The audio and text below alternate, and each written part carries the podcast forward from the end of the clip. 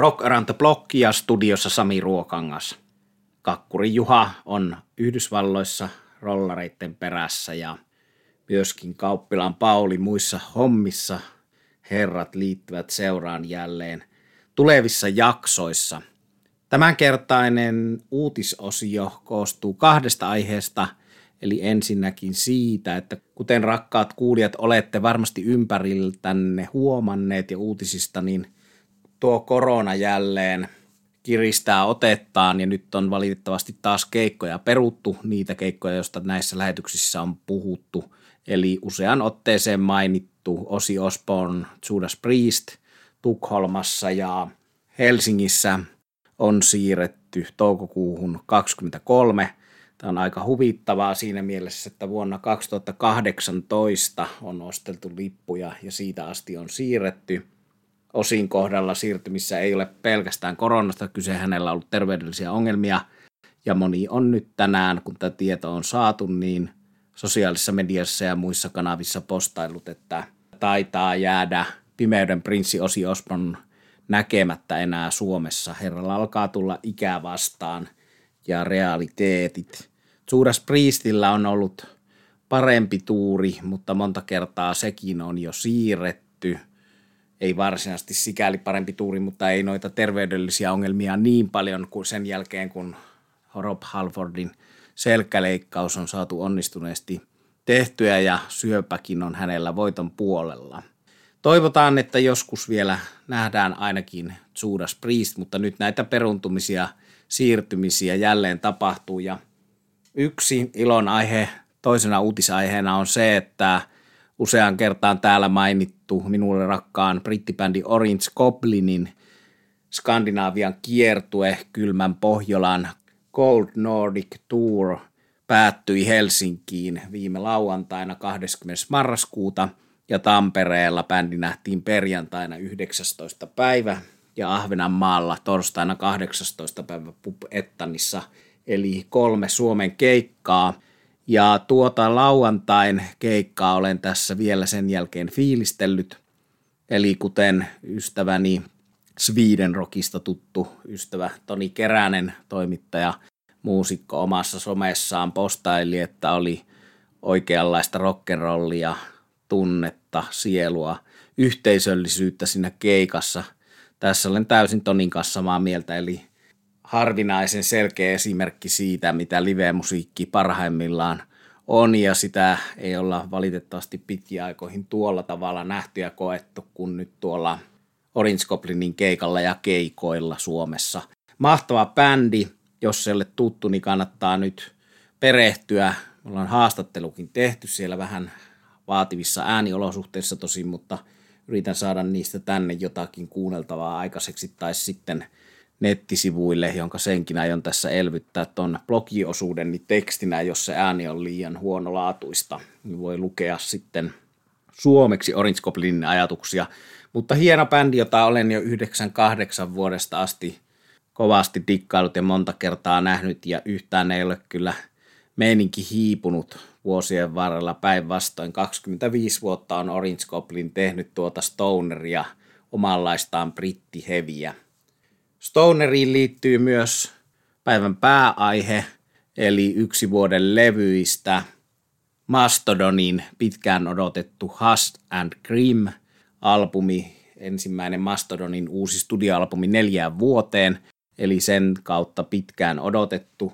Olen tästä aikaisemminkin lähetyksissä maininnut, lokakuun kahdeskymmenesyhdeksäs päivä ilmestynyt levy, mutta jätin sen tähän omaksi aiheekseen sen takia, että tuo kahdeksankymmentäkuusi minuuttia pitkä albumi on aika hidas sulateltava.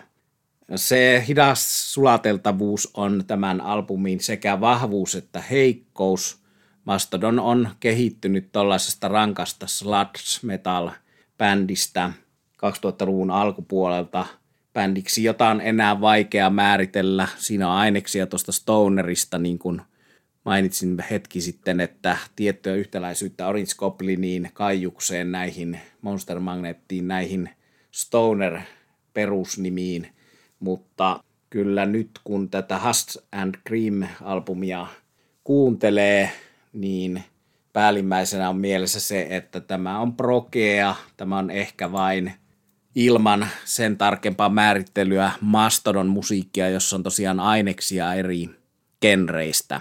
Ja pakkohan ei hyvää bändiä ole pystyäkään määrittelemään, mutta välillä tämä on hauskaa tämä kiertokulku siinä mielessä, että joku paljon rakastettu Porcupine Tree, jolta on ensi vuonna tulossa uutta musiikkia ja bändi toivottavasti nähdään livenäkin Suomessa, niin Steven Wilsonin ja kumppaneiden bändi, niin yleensä aina se sanotaan, että Porcupine Tree on proge-bändi, ei puhuta proge-metallista, mutta sitten taas mielikuva Mastodonista esimerkiksi on se, että se on raskasta heviä, mutta tämä ei ole aivan näin yksinkertaista, sillä nyt Mastodonin uutuuden kohdalla aletaan olla paljon hempeämmässä ja värisävyiltään rauhallisemmassa musiikissa kuin esimerkiksi Porcupine Tree rankimmillaan, että mikä on sitten metallia, mikä on progea ja Iron Maidenin tämän vuotista myös merkittävää levyä, sen jutsua on nimitetty proge-levyksi, vaikka se on selkeästi minun mielestä proge-vaikutteista metallia, ei missään mielessä progea. Mutta Mastodonin uutta levyä nimittäisin progeksi ja proge voi olla monenlaista. Proge on kehittyvää musiikkia, se on itsensä haastavaa musiikkia ja sitä Mastodon tekee, eli bändin kehitystä on ollut hauska seurata.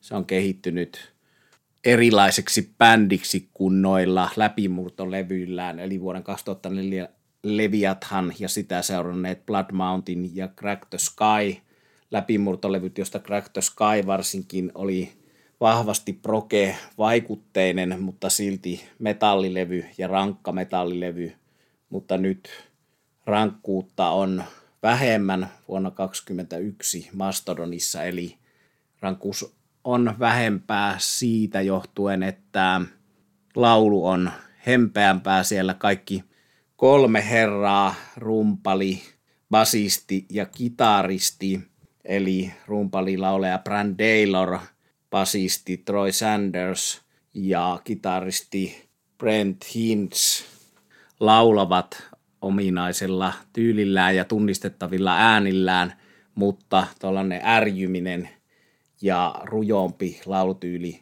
joka noille aikaisemmille Mastodonin levyille oli ominaista, niin puuttuu tältä uutuudelta. Joku voi pitää sitä ehkä kaupallisena ratkaisuna, mutta itse ajattelen, että kaupallisuudesta ei ole kyse, vaan kyse on siitä, että bändi on luonnollisesti kehittynyt. Eli tämän tyyppiseen musiikkiin, jossa on polveilevia, pitkähköjä, progressiivisia biisejä, siellä on kahden kitaran juttujen seassa kosketin osuuksia, osin tuollaisia ras-vaikutteita, monenlaisia sävyjä, niin on luontevaa, että tässä ei enää lauleta tuollaisella örinähevityylillä, vaan lauletaan hempeämmällä tyylillä.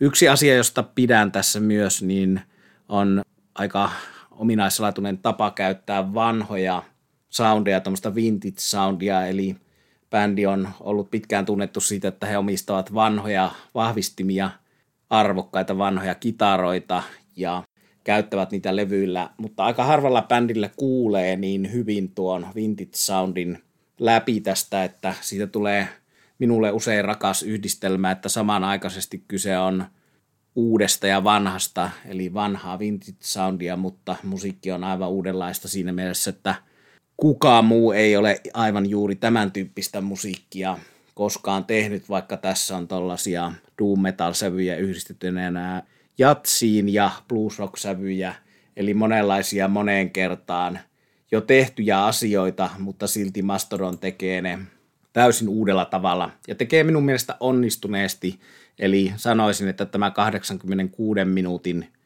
pläjäys, tupla C D, monen LPn paketti, niin on vaivan arvoinen, eli kuten joku muu jo minulle tässä keskustellessamme sanoi, niin en muista kukaan, mutta joku, kenen kanssa keskustelin, niin sanoi, että kun neljä vuotta odotettiin uutta Mastodon-albumia, niin nyt sitten voimme neljä vuotta sulatella tämän Hust and Grimm -uutuuden sisältöä, koska siinä riittää sulateltavaa.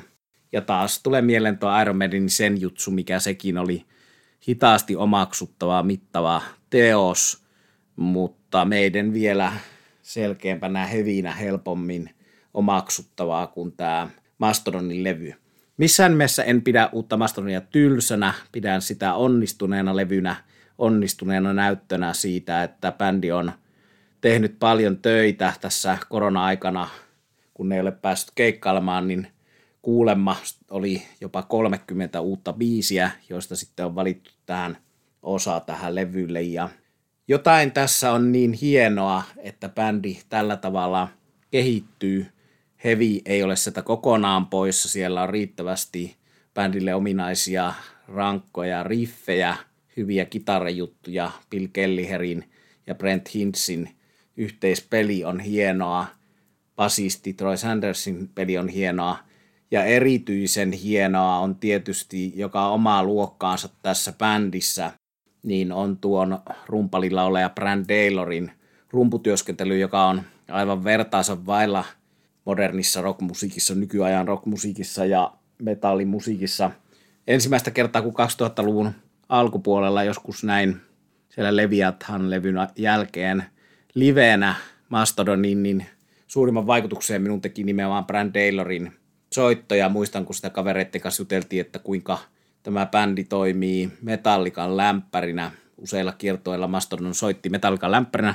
Ihmeteltiin sitä, että kuinka meille monelle niin rakas veikeä rockhistorian hahmo Lars Ulrich, Metallica-rumpali, voi mennä tämän mestarin Brann Dailorin nuoren haastajan jälkeen ollenkaan lavalle, koska on teknisesti huomattavasti Larsia taitavampi rumpali ja erityisen taitava onkin. Mutta tällaista hehkutusta en voi tähän malttaa olla vetämättä, jos tätä musiikkia nyt kuvailee. Valitettavasti emme vielä saa tähän podcastiin näytteitä, sekin aika todennäköisesti koittaa ennemmin kuin myöhemmin, että saamme biisinäytteitä tänne podcastien sekaan.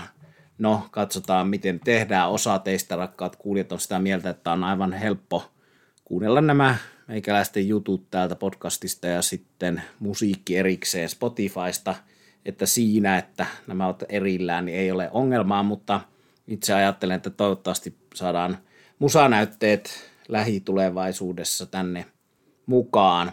Mutta siis nyt kuvailen joka tapauksessa tämän musiikkia, koska tämä musiikki on surullista, se on tuommoista eteeristä, psykedeellistä, siinä on aika paljon tosiaan aineksia psykedeliasta, sen tyyppisestä rockmusiikista ja uudella tavalla tehtyä psykedeliaa tuollaisen jatsahtavan progressiivisen metallipohjaisen musiikin keskellä. Ja mistä se surumielisyys sitten johtuu, niin sille on hyvin yksinkertaisesti näiden mollisointujen ja melodioiden lisäksi se selitys, että Mastodon tekee biisinsä todella vakavista aiheista, että vaikka he ovat Leviathan-levyllä laulaneet Moby Dickin tarinan, perinteisen klassikkoromaani-seikkailu tarinan ihmisyydestä, niin he ovat tehneet metallibändiksi harvinaisen paljon sanotuksia ja musiikkia omasta elämästään. Eli biisin aiheena on ollut sisko, siskon itsemurha, veljen kuolema, vaimon syöpä, äidin kuolema aivokasvaimeen. Ja nyt jo toista levyä peräkkäin, kun tuo edellinen levy Emperor of Sand kaksituhattaseitsemäntoista oli pääteemaltaan kyse syövästä. Eli siellä oli Troy Sandersilla ole basisti vaimolla syöpä, mistä hän onneksi on selvinnyt toistaiseksi, niin syövän kanssa ollaan tekemisissä tässäkin uutuuslevyssä sikäli, että bändin rakas ystävä ja manageri Nick John menehtyi syöpään ja sen takia levyn teemana on jälleen menetys, kuolema, häpeä, suru, ennen kaikkea suru ja siihen rakkaan ystävän, häntä on sanottu bändin viidenneksi jäseneksi, jopa Nick Johnia, niin hänen menehtyminen ja bändin kannalta hänen menettäminen.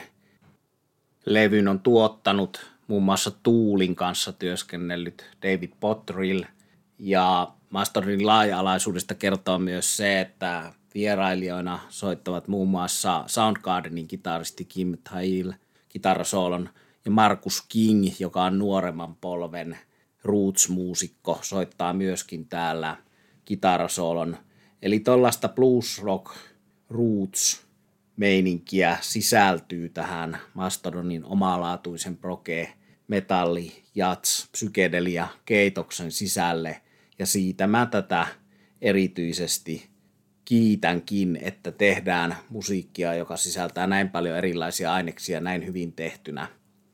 Vierailijoista sen verran, että Neurosis-bändin Scott Kelly on ollut laulamassa vierailijana kaikilla muilla levyillä, paitsi tällä uutuudella ja vuoden kaksituhattakaksi esikoisalbumilla Remission. Kaikilla muilla Scott Kelly vieraili, nyt ei jostain sitä vieraile, mutta muun muassa Soundgarden kitaristi ja Marcus King vierailevat. Eli surusta ja murheesta ja katumuksesta ja ystävien rakkaiden menettämisestä on Mastodon tehnyt jo usealle levylle musiikkia, ja valintana, taiteellisena valintana mä arvostan sitä. Toki voidaan laulaa kasarityyliin lohikäärmeistä ja tuollaisesta miekka- ja makia-aineistosta, mutta jotenkin tämän aihepiirin ja sanotusten osalta tullaan siihen, että Mastodon edustaa heavy metallin uutta polvea, ja se edustaa myös koko rockmusiikin uutta polvea siinä mielessä, että he eivät omien sanoisen mukaan halua välttämättä puhua näistä vaikeista asioista niinkään, mutta he haluavat laulaa näistä asioista. No, kyllä he haastattelussa jonkin verran puhuvatkin yllättävän avoimesti siihen nähden, että monesti tällaiset henkilökohtaiset asiat jätetään muusikoiden haastattelussa kokonaan pimentoon, ei kerrota oman perheen tragedioita, mutta tämä bändi kertoo. Ja mä olen ihaillut sitä tapaa, jolla Mastodon edustaa esimerkiksi Metal Hammer-lehden heavy metalli-lehti klassikon haastatteluissa tätä omaa uutta polveaansa siinä mielessä, että sen sijaan, että he elvistelisivät Mötley Crüe-tyyliin huumeilla naisilla ja viinalla, he kertovat siitä, kuinka he ovat itkeneet vaimonsa tai äitinsä sairasvuoteen äärellä. Tulee tietty herkkyys, hevimies, rockmies voi olla surullinen, herkkä, hän voi itkeä, hänellä voi olla ongelmia, addiktio-ongelmia, kuten tässä bändissä on alkoholiongelmia ollut myös siinä, missä Mötley Crüella, mutta niitä lähestytään täysin toisella tavalla, eli tietyn herkemmän, rehellisemmän tavan kautta. No, en ota kantaa, kumpi tapa on rehellisempi, mutta omalla tavallaan ja tietynlaista uutta mieskuvaa edustaen, joka on musta hienoa, eli metallimiehiä ja rockmiehiä voi olla meitä moneksi, ei ole pakko olla sen saman vanhan muotin mukainen. Yksi tämän vuoden väistämättä parhaita levyjä itselleni tällä hetkellä, ehkä se paras, kun tätä on sulatellut ja paljon kuunnellut. Ukrainalainen Ginger on tehnyt hyvän levyn. Iron Maidenkään ei ole huono, monta hyvää levyä tältä vuodelta ja muistakin genreistä kuin metallista, mutta tämän verran halusin jutella bändistä Mastodon, joka on ollut tosiaan noin viisitoista vuotta yksi omia suosikkeja. Uutta Mastodonia kuunnellessa tulee paljon muistoja, kauniita muistoja, muun muassa Sonisphere kaksituhattakymmenen Helsingissä ja sitten jossain vaiheessa Metallican lämpärinä näin Mastodonia useita kertaa vuodessa ja muutenkin omilla keikoillaankin usein, ja siitähän se suomalaisten kannatus tähän bändiin on noussut, että on nähty hyviä keikkoja ja saatu säännöllisesti hyviä albumeita, tosin nyt niihin ennen tätä uutuutta tuli peräti neljän vuoden tauko, ja neljän vuoden tauon jälkeen saatu uusi levy on aivan erilaisen bändin tekele kuin edellinen, ja kaikki nämä edellisetkin albumit ovat olleet omalla tavallaan hyviä. En minä tätä nosta Crack the Skyta tai Leviathania paremmaksi, se on täysin niin erilainen, että vertailu on mahdotonta, mutta nostan merkittäväksi vuoden kaksituhattakaksikymmentäyksi levyistä anyway. Vielä noista muistoista se, että tosiaan Divala Jyrkin kanssa nähtiin siellä kaksituhattakymmenen yksi kaikkein parhaita keikkoja Mastodonilta sillä tavalla, että se tosiaan se voima ja raivo ja soittamisen taito ja ilo täräytti kyllä meistä ilmat pois ja vakuutti totisesti. Ja sitten jos mennään henkilökohtaiseen elämään, niin muistan kuinka sitten kaksituhattakymmenen siinä ihastuimme ja rakastuimme latvialaisen Jainin kanssa. Nyt menee aika henkilökohtaiselle tasolle, mutta ei se mitään, hän tämän kertomisen hyväksyisi. Me olemme ystäviä edelleen, eli joskus Mastodonin soidessa on alkanut kaunis romanssi. Tällaista voi olla ihmisen elämä. Ja Jyrkille terveisiä sikälikin, että olit mukana tuolla Orange Goblinin keikalla bändiä tapaamassa minun kanssa ja keikkaa kuuntelemassa. Samoin terveisiä paitsi sille Toni Keräselle, niin Suutarisen Jarille, Hellan Vesalle ja Pekka Poudalle ja Marille, kenet Korjaamolla tavattiin. Ja tietysti Orange Goblinin Benille ja koko bändille. Upea bändi, eli poukkoilin nyt jo tässä Mastodon jutuista kohti Orange Goblinia sulkeakseni tämän ympyrän jakson alusta, mistä tässä on puhuttu.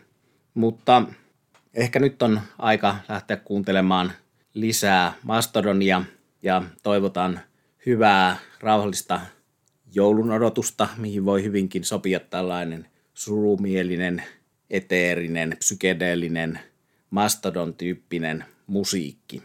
Palataan taas uusiin aiheisiin ja uusiin asioihin. Kakkuri saa kertoa meille ensikäden kokemukset Rolling Stonesin keikoista ja Paulin kanssakin palataan kitaroihin ja muihin.